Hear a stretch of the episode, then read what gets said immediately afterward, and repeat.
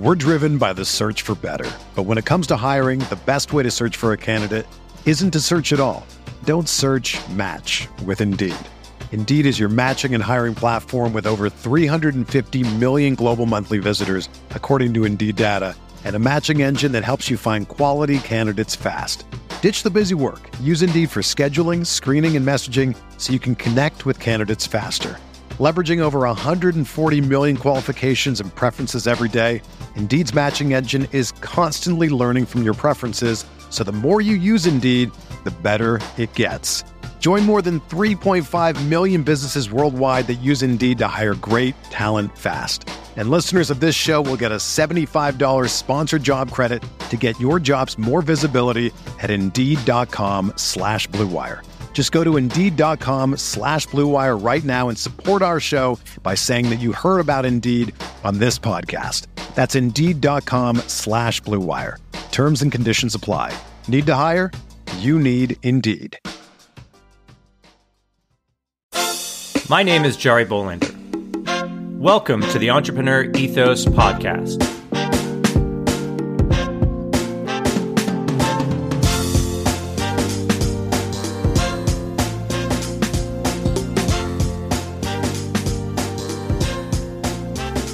On this podcast, we're going to take a deep dive into the traits, values, beliefs, and skills of all sorts of entrepreneurs to learn how to build a more ethical, inclusive, and resilient world. Let's get started. Hey everyone, as always, stay tuned to the end of the interview where I'll give you some actionable insights that I learned from my guest. These insights are also in the show notes, and all the show notes are at theentrepreneurethos.com, so check that out. As always, thanks for listening. Thanks for the ratings and reviews. Thanks, thanks, thanks for being part of the show. Now, on to my guests for today Mark Kerzner, who is co founder of Scaia AI and Elephant Scale, which offers training in using artificial intelligence, machine learning, and so much more. Mark immigrated to Texas from Russia after earning a degree in computer science in the late 1970s and started working in computer applications with oil companies. He soon became an independent consultant, specializing in AI and machine learning because he knew he needed to have a specialty and he knew he had a special skill to offer. He also started offering training and co authored a book on Hadoop. Mark offers insights into the evolution of AI and machine learning and explains why Facebook's facial recognition program was a turning point leading to a huge leap in how we search and interact online and the implications for the future. Mark is now applying similar principles to helping lawyers more quickly find what they need for discovery, while he also continues to write and teach. Now, let's get better together. Mark Kerzner, welcome to the podcast. Thank you, Jerry. I'm glad to be here. Well, thank you for being here. You work for a company or founder, CEO of Scaia, which is an artificial intelligence company. Which uh, there's a lot of companies that have AI in the name or AI in their buzzword bingo list of things they do. Um, and I'm really, really excited to uh, talk with you about this because you, not only do you provide tools and services, but you also advise people on how to implement AI, which I think is a really, really critical thing nowadays, since there seems to be a lot out there and it's a lot of confusion. So mm-hmm. we'll uh, we'll dig into that in a second. But uh, before we get started on that, I would love to hear how you got to do what you're doing today. Okay, Jerry, I'll be glad to talk about this. I am not born in America. You probably can detect a little bit of Russian accent here. And so uh, when I was preparing to go to America, I was growing up thinking that that's my life. That's what I will do. I'll go to America. And I was uh, trying to get facts about what is it like. Now, imagine in my situation, it wasn't easy to get facts because it was still communism. So it was mostly misinformation facts. I heard, for example, that in Texas, uh, everything is so big that you you buy 12 lemons you get nine of them just because they're so big and i also heard that uh, they test you are you independent enough when you're coming into the states let's say I know it's very stupid, but let's say you're driving uh, in a car and uh, keep in mind in Russia, I never drove in the car, so I don't know what's going on to happen. But somebody is going in the wrong way. What should you do? So Hmm. supposedly the answer is full speed ahead, just going. That's definitely Yahoo American for sure. It, it is maybe somebody. But in any case, uh, I figured out that what I want to be is independent. I heard about such thing as being independent. When I came to the States, I got my first job. Interestingly enough, it was uh, I made the job in AI. It was a computer programming job in oil exploration. But that is when the first AI wave hit. And so I wrote a paper about what I was doing, but I called it an AI approach. And funny enough, it was the AI approach. It was the dynamic optimization, dynamic programming optimization, which really is the technology that is used today. So I was kind of building my career on that, but what I wanted to do is independent. And I heard that there is such a thing as a, a contractor who is judged on his merits, not on his, uh, uh, I don't know, work security, job security. His And so- political political acumen, I think, is the way we. Yes, I really wanted, and people would tell me, "Well, why do I need you as a contractor? Who are you? What can you do? What special things can you do that I would consider you?" It took a few years before I had this special thing. It was a combination of that particular language, C, C++, especially C++ was coming up, and in addition, um, AI work really uh, back then was also something people were looking for. So I became contractor, never looked back. I knew that for the whole of my career, I could come to work and I could be told, Mark, thank you very much. That's your last day today. And you never know. You never know what day will be your last day. Usually people are nice. They will give you two weeks, but never more than that. So I got used to that. My family knew that we don't have any job stability, zero. Uh, But I loved it because now you have to be on your tiptoes all the time, nonstop, right? And I like challenge. I happen to work best under pressure. I like to say this. I maybe won't uh, invite pressure on myself anymore, but at least if it's there, I don't mind it. Is that what you were looking for? Does that answer your question? Yeah. Oh, yeah. Wow. I mean, that's wow. I, uh, man, from communist Russia to the Yes. wild west of, I think you're in Austin, Texas. Or I'm in Houston, Texas, so it is Wild West. Houston? So- but but it's not really quite Wild West. There is a place in Texas where people go to meet real cowboys. Yeah. It's not exactly Houston is too much of a city. It's too much of a Chicago style Yeah. after all. So if you want to say real cowboy, you need to Google for that that little city like Lubbock maybe. Lubbock or And I've been there and they saw me as a total stranger. I once was invited to a party. Whatever I say would be wrong. And especially the way I say it. They looked at me with big suspicious Yeah. suspicion. Who is this guy and what's wrong with him? That was well, it's interesting because I know Houston is a huge oil and gas exploration hub. it I is, think. but also a very international one. yeah, yeah. I think ExxonMobil, aren't they? Yes, ExxonMobil, Shell, absolutely every oil company is here. Yeah, yeah. And it's interesting that AI was, or your experience with AI started with exploration of oil. Um, And it really did, yes. And there were people who were selling those AI computers that were doing Lisp. Lisp. And all companies are the ones who had the money to buy that. Yeah, well, it's a big, big deal, right? I mean, like you, you find an oil field, like that's a lot of money that they're. Yeah. they Maybe I can tell you a story about what happened. So I was in the meeting with all those great new names, people who are representing AI.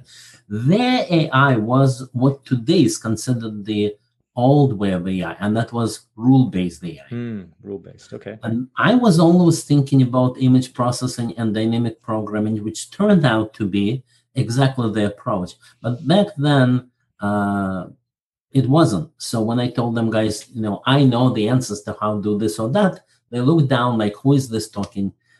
and and they were the winners, definitely. Yes, at this time they were. Wow. Wow. So when I back my first job out of college was at a company that did neural network processors. Wow. And they were massively parallel processors that did neural network algorithms to do what I think a lot of AI machine learning stuff do these uh I they were called eigen eigenvectors Yes, eigenvectors. and we used to do these things called hidden Markov models and um yes. in in we well hidden hidden Markov model was for speech recognition Mhm. um and but I always found it interesting that was back in 1994 yes, So- that's cool because very few people would do it. It would be much more for research. Yeah. Yeah. Yeah. Our first the first commercial application there were two major applications for this sort of neural network processor. One was image compression Mhm. um, which is a massively parallel processor. All the nvidia stuff uh, as you can imagine like if you can imagine the nvidia today that was what we were doing 25 years ago. It wasn't as good but it was pretty cool it was this it was so fascinating the it's other thing programming, the coding is interesting, but the Yeah. theory is nothing very special. Right, right. I mean, it, it's it's just it, the the funny thing was like, how could you get all this processing power to make it happen fast? That was the- Yes. How do parallelize it, make it fast? I'm familiar with this kind of a problem. yeah, yeah. And then the other one was uh, face recognition, That right? which was That which was in 2015 in Rio. yeah, right. But back then, the main customer for that was the Japanese government Mm. because of the sarin gas attack that happened in their subway, I think in 94 or something, 95. And or no, maybe it was 94. But I just remember thinking like we're doing this stuff. Like we're at the we're literally at the it was a company out of Oregon, and the, the guy who was the main guy was some luminary in uh, neural networks or whatever. And I just remember sitting there telling, trying to tell people what I did for a living, and they're like, "What the heck is that?" Because I mean, nobody was was doing that. I mean, this was again the precursor. This time, yes. Yeah, 20 was- years before it really happened. That's when you were. yeah, yeah. So so it's fascinating that that all that stuff that happened like 20, 25 years ago is now like blowing up. I mean, what I mean by blowing up is everyone again has got AI in their name. And so what do you think had to happen? Excuse me, had to happen between when you started and when I started, um, and the progression of how it got to I wouldn't say ubiquitous, but what is super interesting is that this was a very new thing, new market, new applications. I mean, as entrepreneurs, we need to be able to time things right. Mhm. Um, and so I'm curious what in your mind was like the tipping point that said, okay, this is stuff is really real, given that you've, I mean, you know, you were there at the beginning. That's a very good question. Now, if you got maybe two, three minutes, because the Yeah. answer Absolutely. asks for a story. So the story was that uh, first of all, I got very interested in legal, and that's what I will come back later on, as that's what brought me to what I'm doing now. But legal requires lots of processing, and that means we need to process sometimes millions of documents within a certain short time frame. So when Hadoop came out, I thought that's it. That's exactly the solution. You need to parallelize things. And so I started doing something there. Then I realized that, well, okay, I know a little bit about uh, e-discovery, but not enough about Hadoop. I just use it. So is there a good way to to upskill? And there was none. There were few books back then. So I convinced a publishing house that I can write a book. Well, I was writing a book about Hadoop, and uh, it wasn't going well because I was busy, as I'm always uh, busy, and it wasn't going fast. Meanwhile, most of the companies thought that it was going. So I got an invitation from Facebook, from Yahoo, from Google, from everywhere for an interview because look, you guy, uh, you are writing a book about Hadoop. That that's what it is, right? Okay. And I started the training company. I do two things. I train in AI and I also consultant. We do AI products, but it all started with this company that uh, that was to teach Hadoop. Well, once, and that's the crux of the story. I'm coming to this. Once I was teaching Hadoop, and actually by then already Spark, and I was teaching it in Israel because Cisco they have bought a company in Israel, so they have a presence in Israel. And when the Israeli company needs a trainer, they funny enough they get it from America. So I was teaching this, and it wasn't going all that well. I wasn't perfect. Uh, there was a chapter on machine learning there. Uh, and, and so I turned it around. I said, you know, it's not that something was bad. It was it was great. It just wasn't enough. That's how I marketed this sort of failure. Now I can tell you about this. And so they said, So what? What do you do? I said, Well, we need a complete course. That's when machine learning was becoming popular. It was about uh, eight, maybe five years ago. Uh, that was accepted. I sold it. I, I said it's not a failure, it's a market demanding more, and it's demanding more in machine learning. So I wrote my first machine learning course. And then I asked myself this question why did it work out? Why was it so popular? Well, that is because in about 2015, uh, Facebook face recognition came. Mm. And similar things were becoming successful. Google is doing its translation. This is where you see a real turning point. IBM thought they did the translation, they were way wrong, nothing really worked. If you remember dragon typing, you yeah. say things, it was terrible. Yeah. It was just incredibly bad. And uh, suddenly you have a bunch of results that are by now good. Well, why did that happen? The result for Facebook, what, what worked for Facebook in 2015, was invented 20 years ago. Uh, LeCun, I think, Yann LeCun, he invented this particular kind of tool that's a convolutional neural network. He invented this in 1999, so it's a 1999. Well, one year before 2000. We don't care about those years now. it's the prehistory, right? The prehistory. It, right. But it took 15 years for the hardware to progress. And mm. then the old technologies, neural networks, suddenly started shining and working. And Facebook got their first face recognition, which by now everybody takes as a given. Of course, of course, you recognize faces. That wasn't the story. That was back then. Same extremely hard. All of those. And so suddenly you had an interest that you couldn't yet explain. But in training, you see this. You see more and more requests for AI training. Mm. That was step number one. If your question, how did it happen that AI became very popular? It's because it got real results. For the first time in all of this progression, there were about three waves up and down for AI. Hmm. Interesting. So you would say that the the, the 2015 wave. Mm-hmm. Yeah, first the like that 2015 wave of Facebook can now do face recognition at scale, and Google yes. doing translation Absolutely. at scale. Yes, that's when it worked. Now, if you can then ask my uh, me another question, so okay, that's when it worked. What's going on now?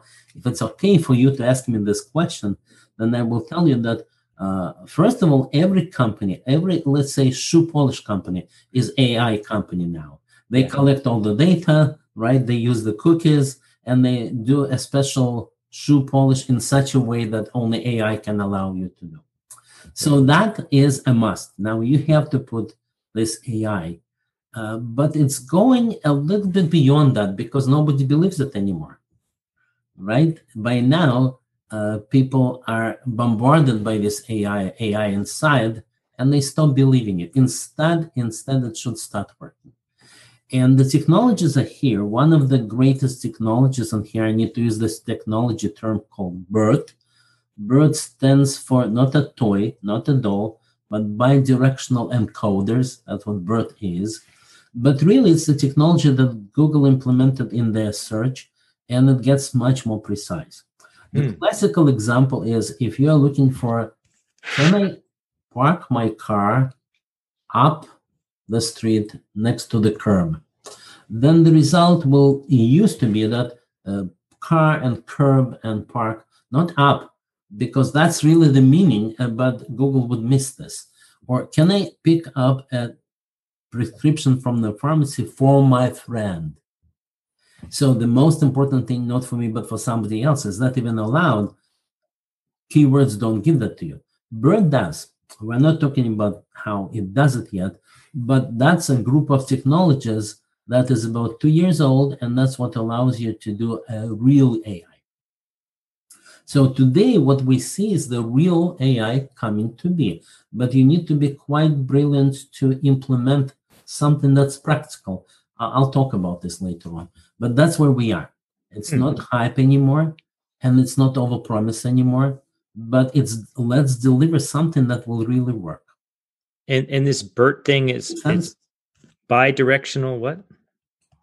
Well, I'll tell you what it is because that meaning is really meaningless. Okay, cool. they wanted an abbreviation. The previous work, it was called Ernie. Ernie. Oh yeah. Bert and Ernie, I get it. So the next work, and Ernie came from Baidu. And uh-huh. so the next work had to be called something in this vein. Yes, of course. It was. that stands for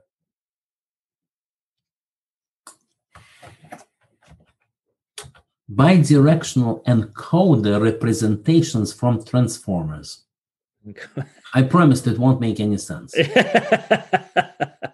Interesting. Okay. okay. Really, I'll tell you what that means. So yeah. let's start from the end. Transformers. What does the word transformers mean? That is a new kind of neural network. Hmm. I'm sure that people either know neural network or they can Google neural network. But right. Google neural, but well, neural network imitates a human brain in some form. Think of it this way: it's it's a lot of neurons. Right. All right, but it doesn't work for regular uh, practical real world use cases because too many neurons and too many connections. So it's a good tool to play with. You can actually find playgroundgoogle.com. You'll see it there, but it's not working. So comes Yann LeCun and invents a special kind of neural network for image processing called CNN, convolutional neural network. Mm-hmm. But nothing for text. Hmm. And text has a different problem. Image is static, you look at it, it's here. Text, well, I'll give an example. My mother said that she likes the queen because she understands women. Hmm. Well, good example, but who is she that understands women? Hmm. So you need to really understand that to figure out that it's the queen who understands women, mm. not your mother who understands women, or maybe she does, but that's not the point. Right. Well, this makes it harder. BERT is the model that is able to remember what you said five minutes ago oh, and analyze the complete text together. Now it begins to make sense. Yeah, interesting. And okay. so there are three kinds of neural networks. One of them is for images, another one is for predictions. None of them were perfect for text. So finally, they invented the fourth one transformers. Therefore, transformers is the fourth type of neural network. Bidirectional, the B of BERT, says that we're analyzing text late, right to left and left to right. When we, we're looking at what we're saying, it's important to know what we're saying now to think of what we will say in the future, but it is also important to remember what we said before. Mm. So it's definitely order dependent back and forth and history and is important. back and forth. You're right, bidirectional. It's bidirectional. going from the beginning to the end and the end to the beginning. Like when we talk, we're trying to remember what we just said. We're also thinking about what we will say. Hmm. With this technology, you get practical applications. You're typing something in Google Mail. Yeah. And I'm sure everybody familiar, it's trying to give you some suggestions. Yeah, yeah, yeah, all the time. Thinking it's thinking forward, but at the same time, it's looking backwards at what you just said. Ah, interesting. Interesting. That's BERT. Yeah. Okay. Okay. Now, now, if you then go to Glue Benchmark, Glue Benchmark, I'll give you that link later. Okay. And you will see uh, all of the last years of development with BERT, and you will see that now the models will have the word BERT in them. So, mm. for hmm. example, Facebook came with RoBERTa and somebody else came up with Albert. There's some good marketing people. yes, and then Microsoft just came up with DeBERTa. Love it. I and love then it. Ernie got on top, and Ernie is the latest, greatest result. The accuracy is 90.9%. Wow. Wow. So Wow. latest. That's an interesting link because you can. That's where the greatest uh, teams hang out, and that's where they publish results. Mm-hmm. The last year, every new result is 0.1 percent better than the previous one. The progress has slowed down. We're at 90.9. Wow. If you go all the way to the bottom of that picture, you'll see 52%. That's where it all started. Wow. Then and we'll put links to all this so you guys can take a look Yes. at it and and and, and the reason why obviously this is so important right this is very relevant to a lot of startups nowadays that are trying to figure out how to use artificial intelligence machine learning this new wave of um, of technology because there's huge advantages to it and you guys what you guys are doing in this thing called e-discovery which um, I'd love for you to just explain a little bit what that is.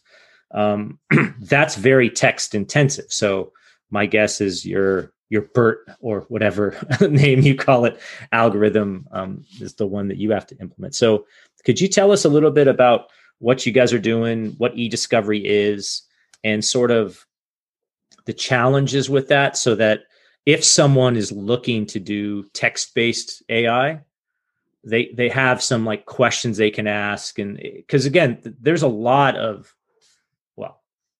it's the wild west I agree. It, it is it is the golden mine today. yeah it's the gold mine today correct And I'll tell you a bit more about BERT. What's special about BERT are the two things. Thing number one is that you can use it. I'm not Mhm. joking. You can, uh, in your code, which is usually Python, the first thing you do is you download the Google results. You don't start from scratch ever. You're using pre-trained model. hmm, That saves you $50,000 because that's what it would take to run that training on Google CPU grade AI computer. hmm, Okay. hmm And now you're finishing, you're closing the loop by uh, by adding your specific questions, the ones that you built on BERT. So the two things about BERT is that it's usable. You can download that result and you start from there. And number two, it's uh, I'm looking at the latest ones. It gives you tremendous precision today. So you can look at the examples, you can run those tutorials out of the box, and it will work. Uh, look at the summarizer based on BERT. hmm. It gives wonderful summaries of the text as if Yeah. it understands it completely. Yeah yeah yeah is is this what gpt-3 is based on Yes. oh okay because I, I played a little bit of, with that over at i think it's open ai Yes. um, and i These are found competing, but they're all in the same idea. So that's number one, it's usable. Number two is that it doesn't require your data anymore. And here's what I mean. Let us say I'm trying to do cat versus dog recognizer. Mhm. Well, I need to say this is a cat and this is a dog. If I don't say that, it won't ever know, right? Mhm. But for texts, there are so many texts out in the web on in the world that I can say, look, how about if you read all of the texts and make sense of them? I don't have to talk about every cat and dog out there because there are lots of them and labeled. That's what BERT does. It is using what's called supervised learning. Uh, so, so sorry, self-supervised learning.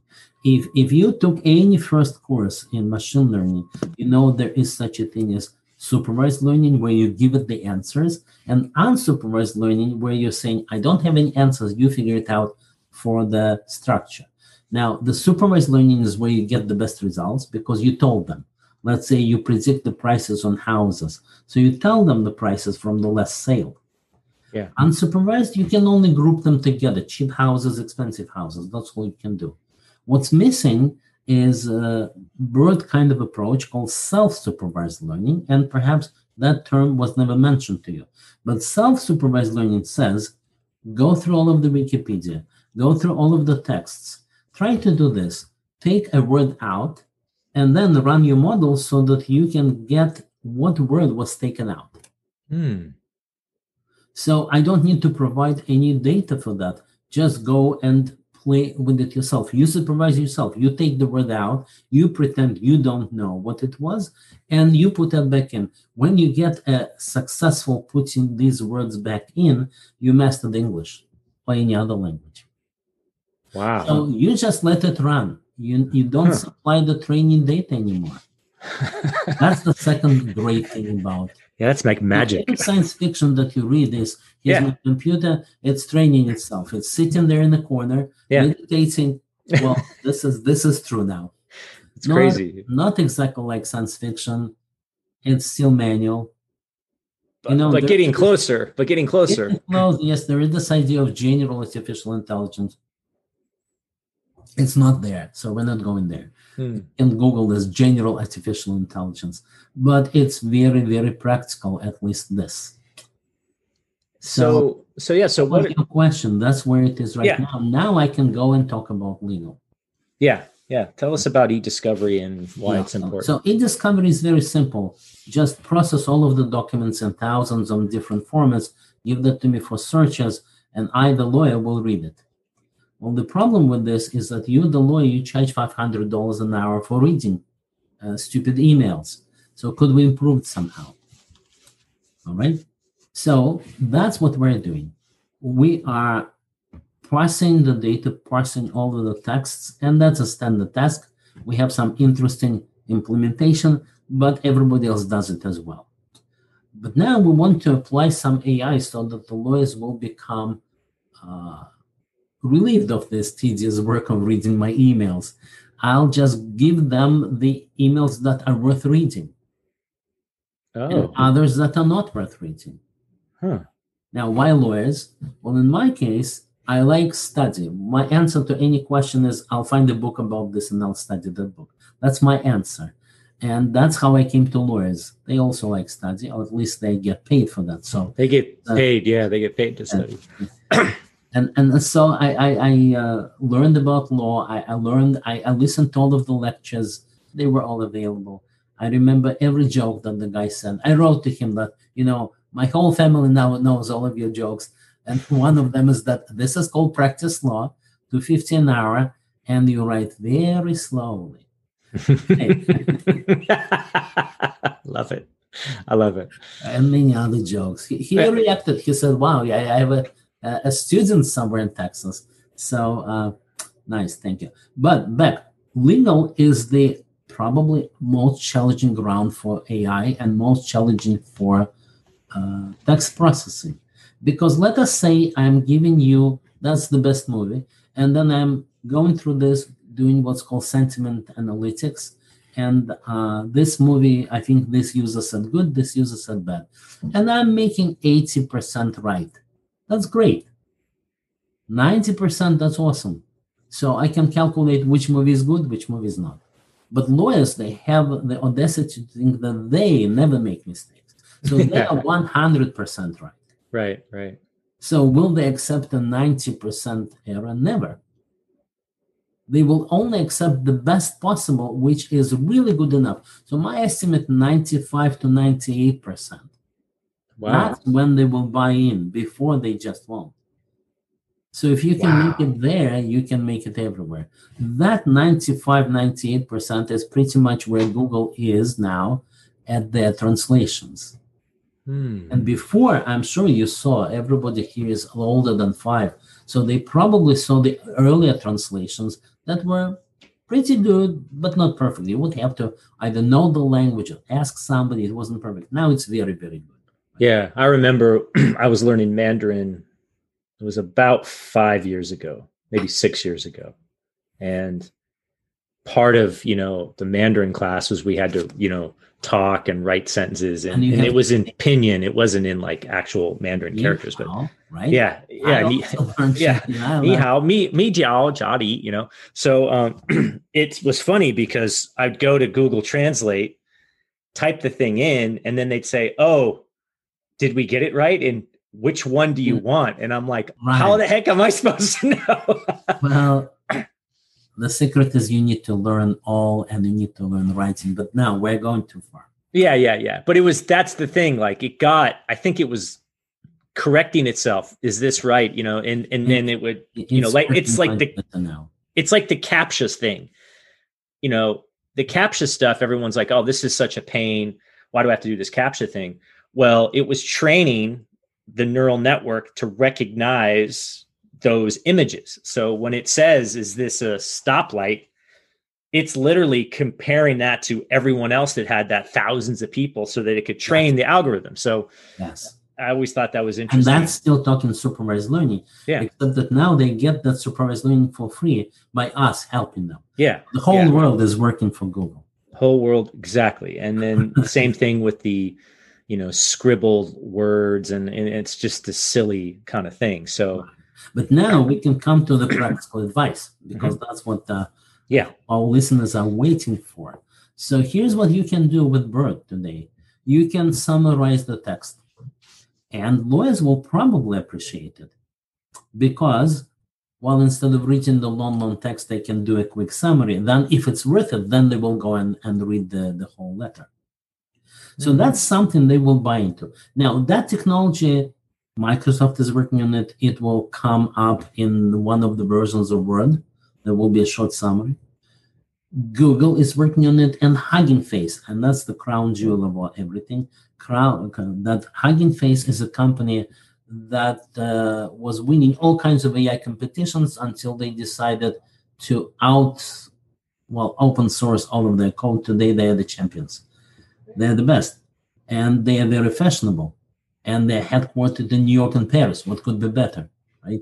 So, so I'll give you links on how you can do this. How can you summarize it in just a few lines of code using all of the Hugging Face? I'll also show you a post, blog post by the engineer from there, uh, who will show you how to do it practically. You go through his tutorial, and he shows you how to use Amazon Lambda so that you don't have to run enormous amount of servers, but you only pay for what you use. So that's the best of all the worlds. You want a summary, here it is.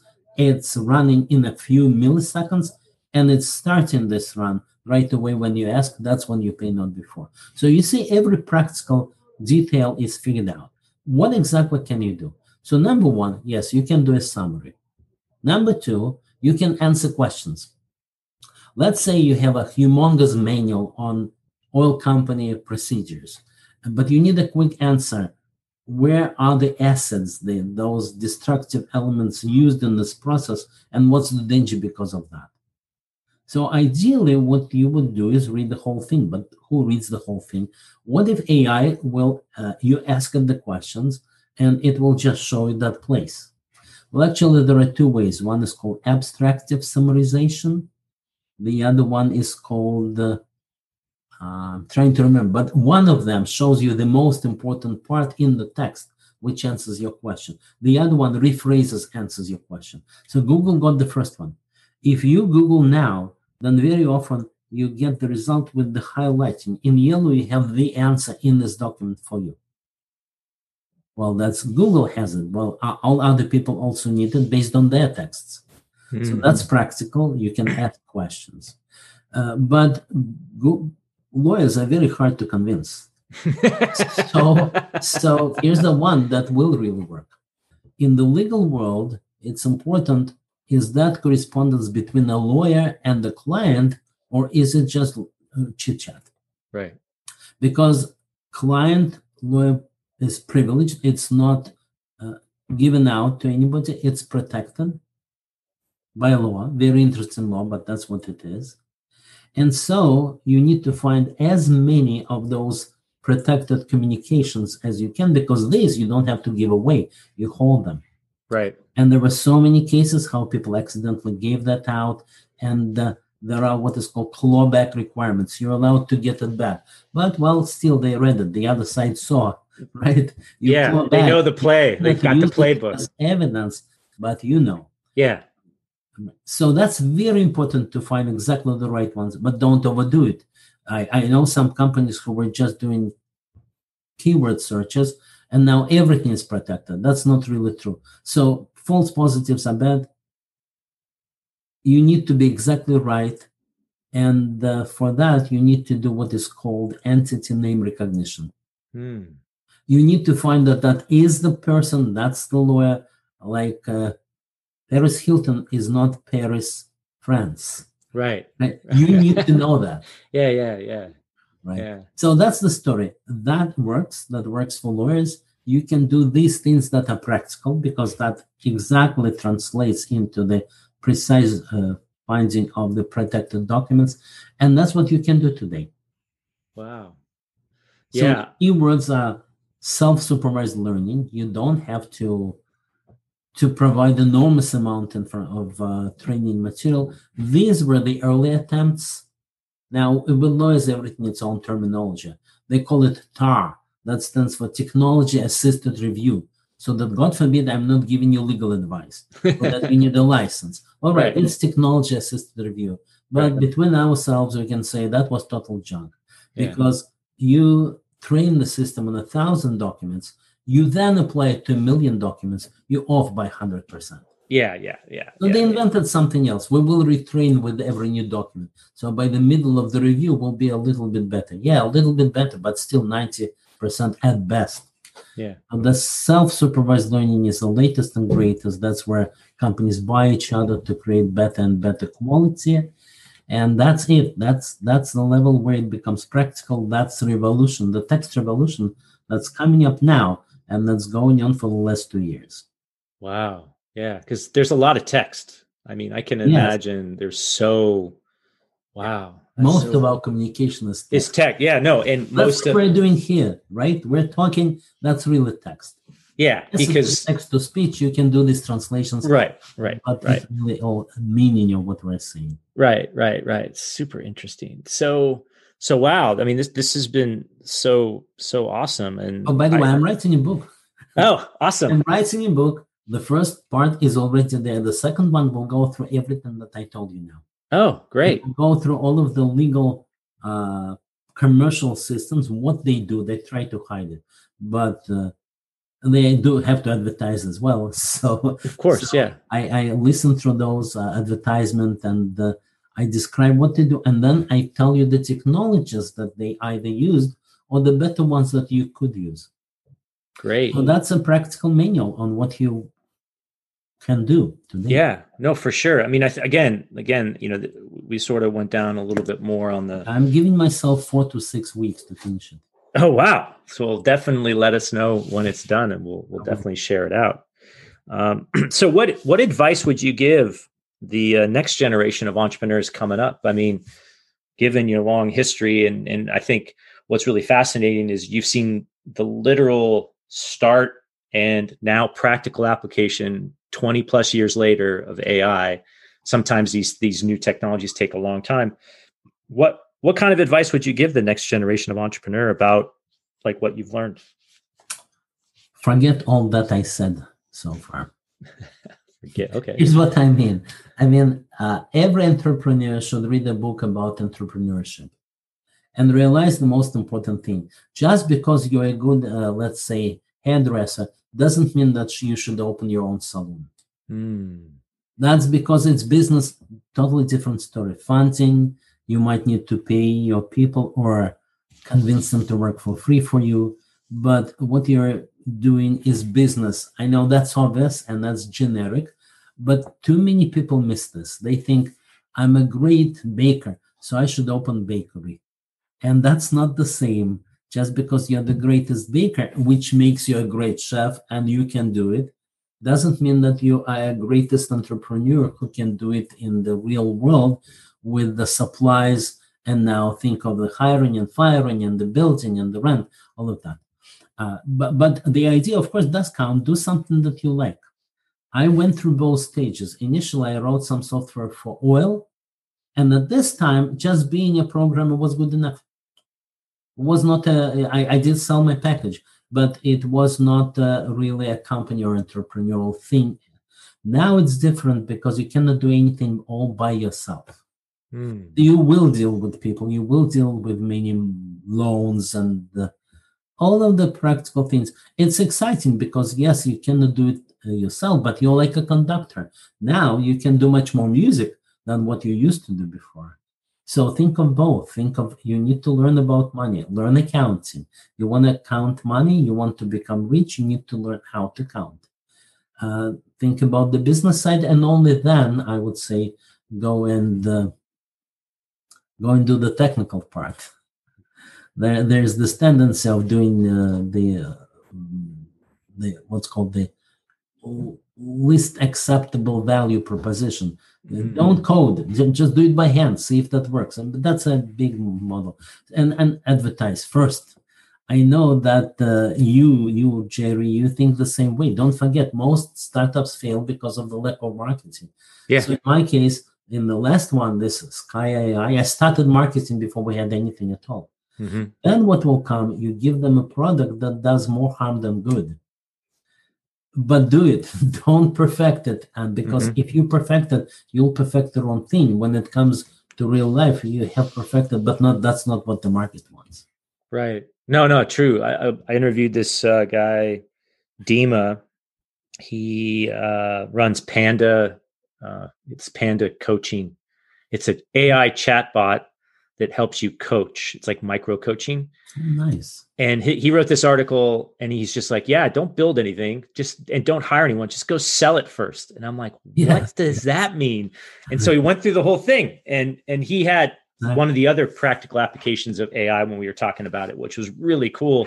He's like, you got to have the Wizard of Oz AI. And I'm like, well, what's that?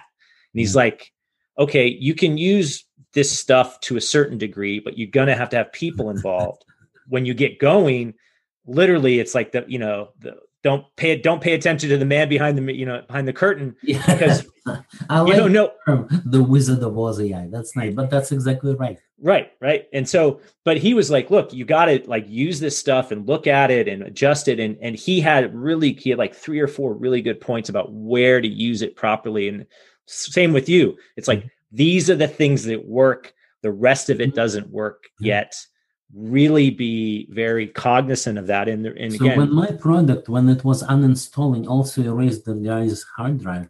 I was happy because what you need to do is it should do more harm than good. It, we're there. We did it. a lot of harm. Yeah. Now I think uh, it's a better uninstaller. awesome. Well, Mark, appreciate your time. And this is just super fascinating. And, you know, your journey and how it all came about and your advice on AI is just really wonderful and I really well, appreciate it. It's really lovely to talk about this. I do get excited. And you also know how to conduct this kind of uh, conversation. So it becomes very exciting. Well, thank you. Stay in touch and let us know when the book comes out. Yes, I will. Thank you. Thanks, Mark, for a awesome, I mean, really awesome interview. I mean, this whole machine learning and AI stuff is just so important. And it's just such a thrill to hear it from someone that's been in it for the better part of 20 years. So thank you so much. Now, as promised, here are the actionable insights I learned from Mark during our interview. Just because you're good at something doesn't mean you should run a business doing it. Mark cautions this, right? Be ready to learn the ropes and acquire skills in other areas if you really want to start a business. And this is really true. Um, you kind of have to know a little bit of everything. And then also, what you do need to be able to do is hire people that can do it better than you. So be a little cautious on that. But, you know, everything's an evolutionary process. So always be learning. Don't wait until your product is perfect. Mark emphasizes what many of our guests have recommended as well. Get it to market, test it out. Then, once you've gotten feedback from your customers, just keep building, keep iterating. And yeah, I mean, I think this is an important point to continue to make. A lot of times people want to wait, especially engineering tech founders, want to wait till it's perfect, and it'll never be perfect. So you need that iteration loop. The faster you can iterate and find problems and fix and get product market fit, the better you will be, more successful as well. Don't stop learning or trying to do better and teach others. Mark has been around a number of years, right? But he's constantly learning and growing while also teaching others. And, you know, this is my philosophy, been this way for a long time that if you've battled the dragon and came back with the gold, right, the knowledge, that you should teach people. And you may think, well, I'm too young or what do I know? Well, you know something that someone else doesn't know. So I would highly encourage everyone to figure out how to teach. This is what we do on the podcast, right? Educate and inspire the next generation of entrepreneurs. So I hope you'll find some inspiration and do it yourself. So there you have it the actionable insights that I learned from Mark. Thanks again for listening, and we'll see you next time. Thanks for listening to the Entrepreneur Ethos podcast. I hope you enjoyed this episode as much as I did creating it. My hope is that you learned something that can make you a little bit better. If you enjoyed the podcast, please do share it with friends and review it on Apple Podcasts or Spotify. You can also join my email list by visiting theentrepreneurethos.com to get my thoughts on what I'm doing to get better, as well as what I'm working on. You can also pick up my book, The Entrepreneur Ethos, if you want to learn the traits, values, and beliefs that I think we need to build a more ethical, inclusive, and resilient entrepreneur and frankly, world community. Feel free to follow me on Twitter at the Daily MBA and let me know if you have any questions or recommendations for a guest you'd like me to talk to. Also, drop me a note if you try anything we talked about on this or any other episode. I'd love to hear what's working for you. Until next time, keep getting better.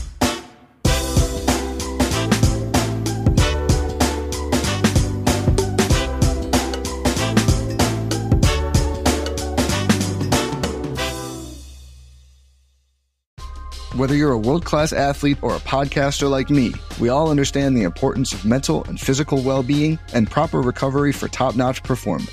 That's why I'm excited that Unifyd Healing is sponsoring this podcast. Unifyd Healing is a new and super innovative global network of wellness centers powered by Energy Enhancement System, or EE System. If you haven't heard of the EE System, you'll want to listen up. This technology promotes wellness, deep relaxation, purification, and rejuvenation. In hundreds of locations across the globe, access to a center is easy and affordable. Interested in experiencing the EE system technology for yourself? Go to unifydhealing.com slash bluewire to learn more and find a center near you. That's U-N-I-F-Y-D healing.com slash bluewire. No material or testimonials on the Unified Healing website are intended to be viewed as medical advice or a substitute for professional medical advice, diagnosis, or treatment. Always seek the advice of your physician or other qualified healthcare provider with any questions you may have regarding a medical condition or treatment and before undertaking a new healthcare regimen, including EE system.